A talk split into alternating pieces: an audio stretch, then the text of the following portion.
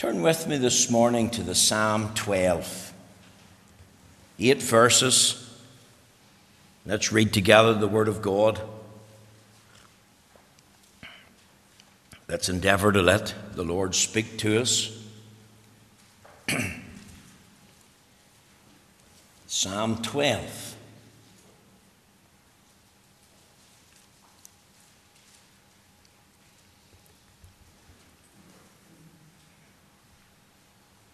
Found the place, let's read together the scriptures. Psalm 12. Help, Lord, for the godly man ceaseth, for the faithful fail from among the children of men. They speak vanity, every one with his neighbour. With flattering lips and with a double heart do they speak.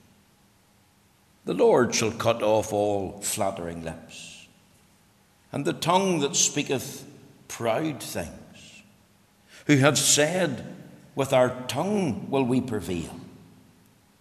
Our lips are our own. Who is Lord over us? For the oppression of the poor, for the sighing of the needy now will I arise, saith the Lord. I will set him in safety from him that puffeth at him. The words of the Lord are pure words, as silver tried in a furnace of earth, purified seven times. Thou shalt keep them, O Lord. Thou shalt preserve them from this generation forever. The wicked walk on every side when the vilest men are exalted. Amen. We know the Lord will stamp with his own approval and blessing this reading of the Holy Scriptures. Now, my text this morning is taken from Psalm 12 and verse 1. The psalmist said, Help, Lord, for the godly man ceaseth for the faithful fail from among the children of men. Now, my theme today is entitled Living for the Lord in a Dark Day. And I have no doubt that King David, a thousand years before Christ, was living in dark days. This psalm was penned by him against the backcloth of the murder of 85 priests of Nob and the murder of all the innocent civilians in that town land. Think of the killing of men and women and children and animals. And, and, and why were these priests slaughtered? Why were these people put to death? And here's the answer that they were accused of helping David escape from the clutches of Saul. Remember David as he fled Saul's persecution? He made his way to the city of Nob. He was hungry. He requested bread. They told him there was no bread but the showbread on the table of showbread. He asked for a sword. They told him there was no sword but the sword of Goliath. And he got them from the hands of Ahimelech, the high priest. And as a consequence, King Saul ordered Doeg the Edomite with his soldiers, his band of mercenaries, to go into the whole city and slaughter everyone. Think of the murder of 85 godly priests, the murder of innocent men, women, and children. And then David, he hears the news. He, he's somewhere in the wilderness of Judea. And the minute he hears the news, what does he do? He goes to God and he cries out, listen to these words Help, Lord, for the godly man ceaseth, for the faithful fail from among the children of men. Here's David, and he's living in bad times. He's living through difficult days. He's thinking of the challenges that are facing the people of God. And isn't the Bible so relevant?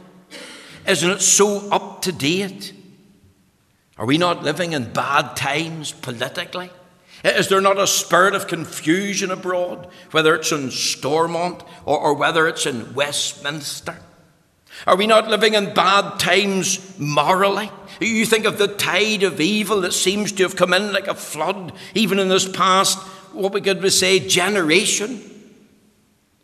Isn't it true in our day and generation? Look at verse 8 of this psalm the wicked walk on every side, when the vilest men are exalted. When you have men guilty of murder and bloodshed, and they're elevated to the highest political offices of the land. When you think about the forcing of abortion and demand, and the desire and cry for same sex marriage among many within the political establishment of our day? Are we not living in bad times morally? And are we not living in bad times religiously? You, you think of the apostasy and the religious downgrade of our day, where you've got openly avowed sodomites preaching the word of God and leaving the praise of the Lord in some of the mainstream denominations, and add into that the ecumenical movement and the charismatic confusion. And you think even of bad times spiritually among the reformed and evangelical churches Where's the deep interest in the things of God? Is it not true that in our day that the Christian church is viewed as an irrelevancy? That, that, that it's viewed as a, a, a, a a distraction? That, that, that it's viewed as a joke? See, David was living in bad times for the people of God. And one of the things that he, struck him in his heart was the decline in godly and faithful people among the ranks of those that belong to the Lord. You think even in past generations, in past weeks and months and years, the many godly and faithful servants of the Lord that have been taken not only from us in our church, but throughout the free Presbyterian churches. The Bible says, Precious in the sight of the Lord is the death of his saints. Death has come and taken them away. And, and there seems to be no one following on to fill their shoes, no one to take up their mantle. And add into that not only the death of godly and faithful saints, but, but add into that the spirit of coldness this, this um, departure from loving the Lord with all our heart and soul and mind and strength. Remember what the Lord Jesus said in his Olivet Discourse, Matthew 24 and 12 because iniquity shall abound, the love of the many shall wax cold. And is that not true today? So many of God's people who name the name of Christ are not going on with God. They, they profess to know and love Him, they profess to be His, they claim we're born of the Spirit and washed in the blood. But, but, but the life that they live towards the Lord and the Lord's cause is, is coldness. Is this not evidence of a falling away? Do we not live in days when it seems as if wicked men are waxing worse and worse? And then added into that, the godly men, the godly women seem to be less and less and less and less influential. And what do you do in such a day? Well, think of what David did. Here's living for the Lord in dark days. Help, Lord, for the godly man ceaseth, the faithful feel from among the children of men. Now, this text of Scripture came to me in conversation with one of the brethren here through the week. He had asked me where it says in the Bible that the words of the Lord are pure words, as silver tried in a furnace of earth, purified seven times. And I knew it was Psalm 12. And as I read the psalm and reread it, then I thought to myself, well, well, there's a word from the Lord for Sunday morning. And as I read that text, I thought of three things. I wrote them down. I want you to think, first of all, of the disregarded. Look at the text very carefully. Help, Lord, for the godly man ceaseth. the faithful feel from among the children of men. Notice the words the godly man and the faithful. You see, King David knew that one was the outworking of the other. He knew that true faithfulness always flows out of a life of true godliness. A life of godliness will result in that individual being true and faithful to the Lord. And here's David in his mind, and he's thinking about the death of the godly man and the faithful man feeling in the earth. And he's contrasting the children of the master with the children of men. Look at the words from among the children of men. You see, children of men, the sons and daughters of Adam, they're born of natural descent. They're born in sin and shapen in iniquity. Because they're slaves to sin, then they, they live for sin and for the, the ways of wickedness. But the children of Master, they're different. Why? Because they're born again. They have a new nature implanted within them. They're known as a godly man or a godly woman. They're known as a life of faithfulness to God because of the Spirit of God that indwells within them. They, they have a, a, not only the life of God, but they have a, a love for God, a, a love for truth and righteousness, a, a desire to live for the Lord. See, possessing a desire for godliness and a desire for being faithful is a sign of the grace of God at work in your life. And if you this morning have a desire for godliness and a desire for being faithful, it's a sign of the grace of God at work in your life. Turn in your Bible there to 1 Corinthians chapter 7 and verse 25. 1 Corinthians 7 and 25, the Apostle Paul is speaking to the young ladies in the church. He says in verse 25, Now concerning virgins, I have no commandment of the Lord, yet I give my judgment as one that have obtained mercy of the Lord to be faithful. Notice the words as one that obtained mercy of the Lord to be faithful. He obtained mercy of the Lord to be what? To be faithful unto the Lord. Do you, do you see the connection? Paul faithfully served the Lord in his day and generation. Why? Because he was a saved man. He had obtained mercy. He was born again. Remember, he says in 1 Corinthians 15 and 10, By the grace of God, I am what I am. And you see, his life of godliness, his true and faithful spirit, that he had to Christ in his cause was an evidence of the grace of God in his life. He traces it to the mercy of the Lord that he had obtained. As one that obtained mercy of the Lord, to be faithful. And could I just suggest this morning that if you're born of the Spirit and washed in the blood and have a testimony that you're saved by the grace of God, then God calls you, He expects you, He desires you to aspire to a deeper life of godliness and a deeper life of faithfulness to Him. If you turn there in your Bible to Revelation chapter 2, it says in verse 10, this is the message to the church at Smyrna. He says, Fear none of those things which thou shalt suffer. Behold, the devil shall cast some of you into prison, that ye may be tried, and ye shall have tribulation ten days. Be thou faithful unto death, and I will give thee a crown of life. Here he's singling out the individuals in this congregation in Smyrna. He's saying to them, This is what I want for you. I want you to be faithful to me. Despite what you face, despite the circumstances that are going to come, even imprisonment, even death, this is what I want.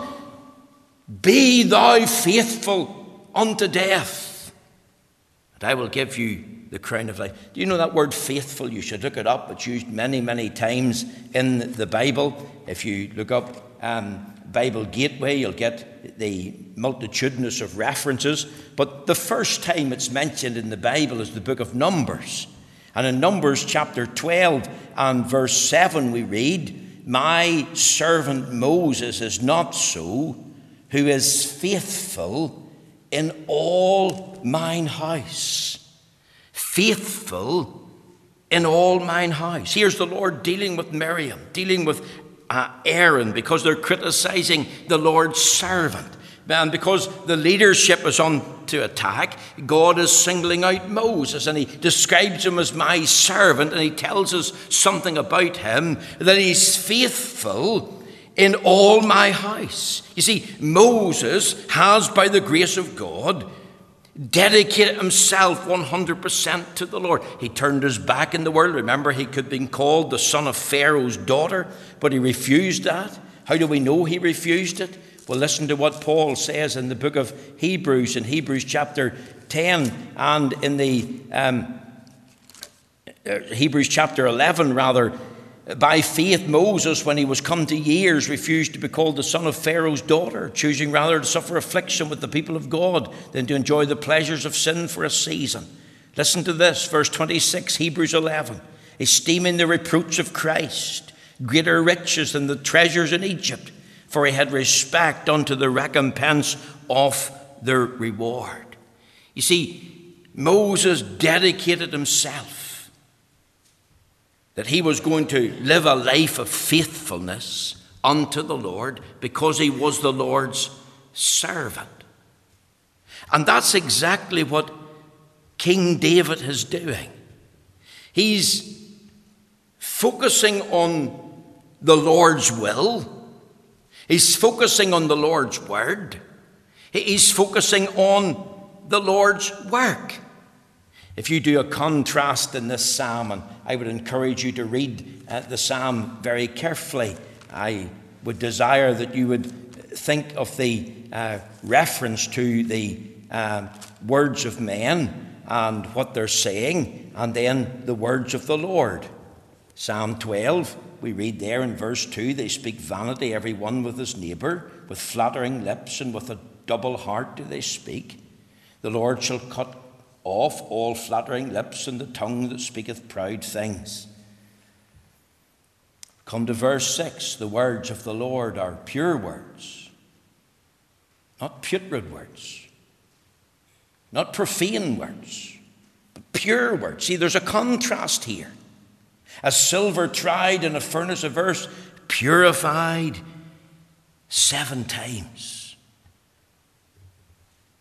See, no man has, regard today for the Word of God.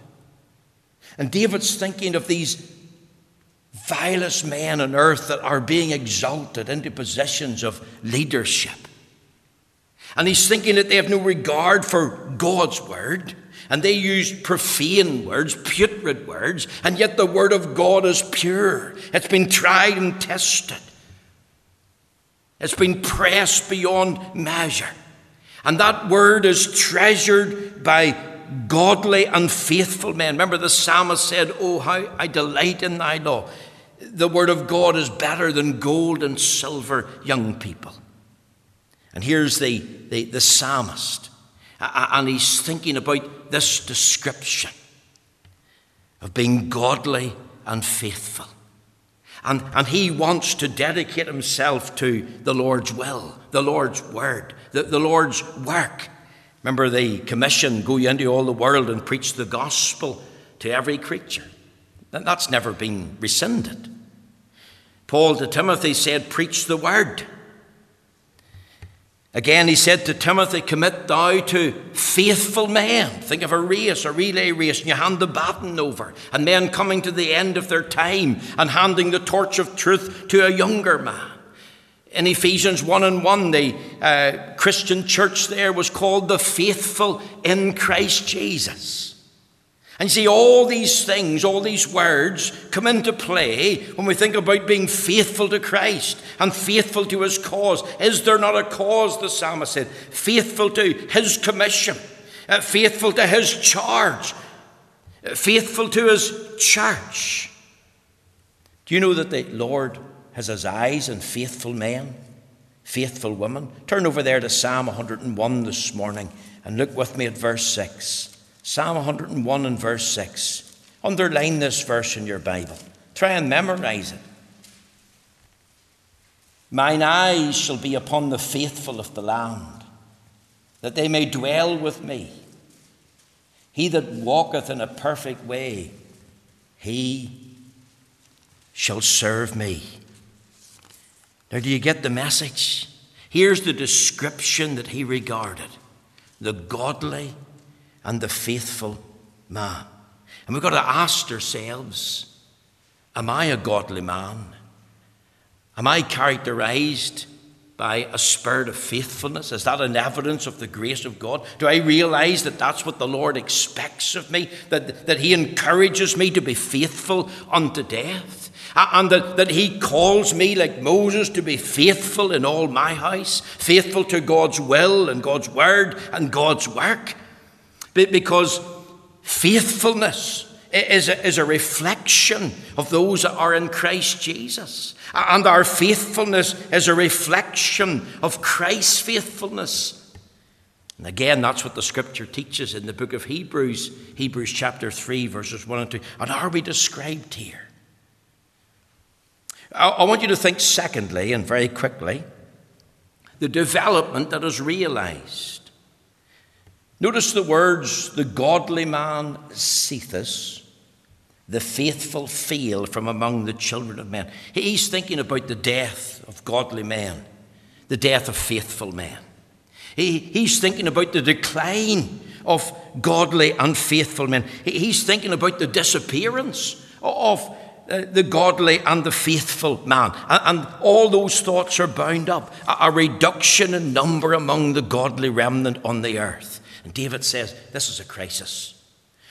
This is affecting the church, but it's affecting the country. And David was deeply troubled. He's perplexed. he's alarmed. He's upset. He's thinking about the, the, the, the vilest men that are exalted in the majority. And, and, and the most godly and faithful men, well, they're in a minority. Remember, I told you 85 slain priests, a whole city wiped out. You're maybe thinking, well, where did you get that in your Bible? If you turn over there to 1 Samuel 1 Samuel chapter 22 and look with me at verse 18. 1 Samuel 22 and 18. It's good to have the reference, isn't it? 1 Samuel 22 and 18. Listen to the word of God. And the king, that was Saul, said to Doeg, Turn thou and fall upon the priests. And Doeg the Edomite turned and he fell upon the priests and slew in that day fourscore and five persons that did wear a linen ephod. That's 85. And Nob, the city of the priests, smote he with the edge of the sword both men, women, children, the sucklings and oxen and asses and sheep with the edge of the sword. And one of the sons of Elimelech, the son of Ahitub, named Abiathar, escaped and fled after David. And it's whenever Abiathar came into the camp that then David penned Psalm 12 before the Lord. You see, as the godly and faithful men die off and are taken home, and they depart, uh, and, and, and, and there's a decline, then it seems as if the wicked and the ungodly and the faithless men come to the fore and take advantage of that. And they are men who speak vanity, empty words, loads of hot air. They, they speak with flattering lips, they, they use guile and flattery. They speak with a double heart, a, a heart with a heart. That, that's literally the meaning. They're, they're men without acting like salt and acting without light. And whenever there's an absence of good, godly, faithful men, then that has an impact upon the country. The country's worse off. You take the godly out of our society, and the godless come to the fore. And what's the impact upon society? Well, is that not happening all over the country? And of course, this is not a new thing. Happened in David's day. Did you know what happened in Isaiah's day? Turn over there to Isaiah 57, 700 years before Christ. Isaiah 57 and verse 1, it says, The righteous perisheth, and no man layeth it to heart. And merciful men are taken away, none considering that the righteous is taken away from the evil to come. 700 years before Christ. This is what Isaiah the prophet is saying. And also, if we think about uh, Micah, in Micah chapter 7, I believe it's in verse 2, Micah 7 and verse 2. The good man is perished out of the earth, and there's none upright among men. They all lie in wait for blood. They hunt every man his brother with a net. Now, is that not what we're facing today in the United Kingdom? Are we not watching our little country sink deeper and deeper into the mire of iniquity? Does it not seem as if we're living in a day where the floodgates of wickedness have been opened and it's spewing out all the vileness and, and immoral filthiness? You, you, you, think of this abortion and demand. You, you think of same sex marriage. You think of the sin of homosexuality. You think of drug addiction. Think of the drink culture. Just go down to the pubs and clubs on a Friday and Saturday night to see them filled. You think of 32,800 domestic violence cases in Northern Ireland. And then you think then in that situation of a past generation, where's the man with a godly testimony? Where's the men who are true and faithful to the Lord? Where's the men who have influence and power? When I think of our country, I think of the abolition of slavery. I think of the Lord raising up the like of John Newton and William Wilberforce. John Newton was a slave trader whom the Lord slaved, then he opposed slavery with all his might. Think of the church. Men like John Knox. Mary, Queen of Scots, it said that she feared the prayers of John Knox more than 10,000 soldiers marching to her gate. Why? Because he had a power and influence with God. The George Whitefields, the Wesley brothers, Charles and John, and even though we and dot every I and stroke every T with, them as far as some parts of their theology was concerned, they were good, godly men, faithful in their day to present Christ and call sinners to repentance and faith in Him. Where's the Hudson Taylors, the William Careys, the David Livingstones? You, think of our own spiritual leader that the Lord raised up, the, the late Dr. Paisley. Where, where's the giants of our day? They're taken home. Their seats are empty. But what I'm saying is that there's nobody seems to be replacing them. And David sees this as a tragedy. David sees it as a travesty for the church and the country. And here's Isaiah. And what, what, what, what did Isaiah tell us? The righteous man perisheth, and no man lays it to heart. In, in 700 BC, there, there's nobody concerned. Nobody seems to be upset was the same with Micah. Did you know when the great Leonard Ravenhill died? At his funeral, his wife was weeping uncontrollably. Some preacher went along to comfort her, and he tried his best. He spoke a few words to her and reminded her he was a good, faithful man, godly. He's in heaven. She'll go to see him again one day. And she said, But I'm not weeping for that. I'm weeping because there's no one to take Leonard's place to call the country to repentance, to call the church to repentance. And that's exactly what David is thinking about here. In closing, let's think about a dependence that is recognized. If we go back to the psalm, there's one final thought I, I must leave with you, and I want to press it home. Notice the words at the start Help, Lord. Can you see that? Help, Lord. You see, here's a dependence that David recognized. Not, not, not only was there a description that he regarded, and not only was there a development that he realized, but here was the dependence that he recognized. David was cast down, fearful for the future. The day was dark, the times were bad, but he was not totally in despair. Why? Because he turned to the Lord. He turned to the God of our fathers, the, the, God of the covenant. He knew that God still had a remnant. He knew that God would not leave himself without a witness. He knew that, that even in the days of Elijah, God had reserved for himself 7,000 that hadn't bowed the knee to Baal. And even though he was concerned and troubled, what did he do? Well, he cried out, Help, Lord. Notice there was supplication. He took the burden to the Lord. And, folks, in dark times and difficult days, that's what we must do. We must take the matter to the Lord. We must ask God for help. We must ask for divine intervention. David took his crisis before the Lord and he cried, Help, Lord. And that's what we need to do today. There's a simple lesson for our church, for this church, for the Free Presbyterian Church, for our country to understand the importance of prayer. Prayer's important at all times, isn't it? But especially in dark days, in difficult times.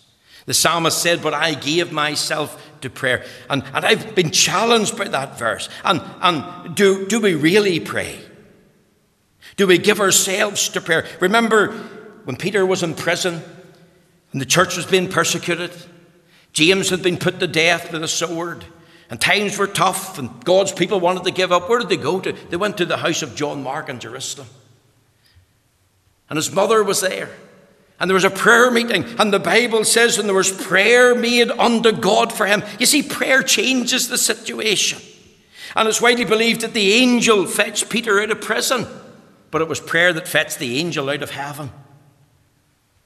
Could I encourage you when you think about the house of God Think about the prayer meetings of the church. Don't be discouraged. Come. Don't be diverted away from the prayer meeting. There's a story told about a, a, little church and it had very few people coming in. And one person prayed in the prayer meeting, Lord, I would love to see one visitor coming in tomorrow into the house of God. And um, prayer meeting was on a Saturday night in that little church. And Sunday morning there was no visitor. Sunday night, there was one visitor come in. And that visitor told them, Well, I've just moved into the area and I'm looking for a good, godly, Bible believing church. You see, God can raise up an individual. God can raise up spiritual giants in the land. We're not dependent on Stormont.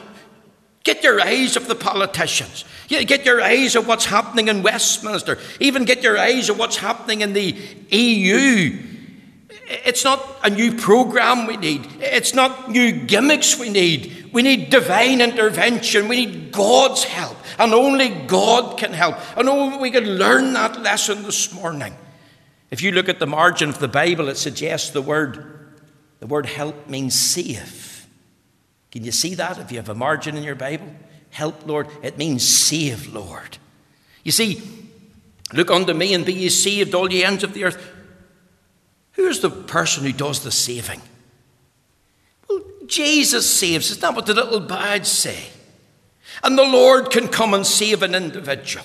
The Lord can come and work in our families. The Lord is able to deliver we Northern Ireland even from the hand of the enemy.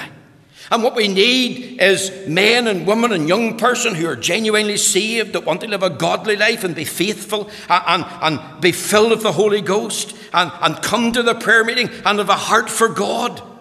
Because the psalmist has a heart for God. He's a man after God's own heart. And not only was there supplication, but I want to tell you there was service. I've no doubt David, whenever he heard this news from Abiathar, he felt his need, he had his limitations. And yet he didn't sit idly by and do nothing. He didn't say, oh, the situation's hopeless. David was determined he was going to do something for God. And the first thing he did was prayer. But the second thing he did was he dedicated himself to serve God. And you know, every believer here, there's something you can do for God, even coming into this autumn and winter work. Well, you can't do what others do. You may not have their gifts or talents, you mightn't have their time, you mightn't have their money, but you can do what you can. Isn't that what the Lord said about Mary? She did what she could. The woman who broke the alabaster box of ointment. She did what she could. And you can do what you can. You could pray at home. You can pray for me. I covet your prayers. You could pray for this work. And this work needs your prayers. Uh, you, you, you could come and help us in the children's ministry. Remember in the days of Nehemiah, when they were building the wall, the people had a mind to work. And that's what we need. People with a mind to work. The cause of God. It's under attack. The Christ of God. The commands of God. The commission of God. The church of God. Jesus said, I must work the works of him that sent me because the night is coming when no man can work. Did you know that Duncan Campbell, he was involved in the World War, World War One? He was at a place called Passing Passchendaele Ridge. He was lying in the mud amongst the blood of others. He was wounded, he was dying, and a person came past on horseback, a, a Canadian soldier, and uh, the hoof sort of touched Duncan Campbell some way near his back, and he let a groan out of him. The person on the horse who was galloping past heard it, and he stopped, lifted him up, put him on his horse. Duncan Campbell felt he was dying, his life was going to end. He's going to meet the Lord in the judgment, and this is what he prayed. He said, in the words of Robert Murray M'Cheyne, Lord, make me as holy as it's possible for a saved sinner to be. And you know what God did? He answered that prayer. You know what God did? God spared his life, got him to hospital, patched up his wounds, and that moment changed his life because in the 1920s he became the, uh, involved in the work of the faith mission and he was greatly used to see revival, not only here in Northern Ireland, but especially in the Isle of Lewis and the Outer Hebrides. You, we lament the darkness. We say, oh, isn't it dreadful, these wicked, vile men exalted to this position and that position. But you know, let's be a candle for God. Let's determine that we're going to be the salt to act against the darkness, that, that we're going to be the light for God. David thought about his service, but David also thought about his speech in closing. Remember, there's a contrast here the children of men, the children of the master, and the speech of the both is different. One uses profane speech, one uses putrid speech. They speak vanity, every one with his neighbour. With flattering lips and with a double heart do they speak. Can, can you get the picture? Individuals who are proud, using flattery. These individuals speaking with a forked tongue, in a sense, opening their mouth and they curse and they swear but the children of God have a testimony that they're different because they hold on to God's words. God's perfect, pure, powerful words that they trust in is found in their lips, on their mind, and in their heart. How can we influence others? By speaking a word in season to them. We're not only asking God to bring them in, but we're willing to invite them. Are you willing to be a light and a candle for God when it comes to your speech? That you're not use proud, vain, flattery words, but you'll fill your heart and mind with God's words. And this was what David did. This was the dependence that he recognized. I need the Lord. I must live for God. I must have pure speech connected to God and His Word. Our time is gone this morning. I appreciate you coming, I appreciate you listening. And I pray the Lord will take this little thought about living for Him in dark days and apply it to our hearts.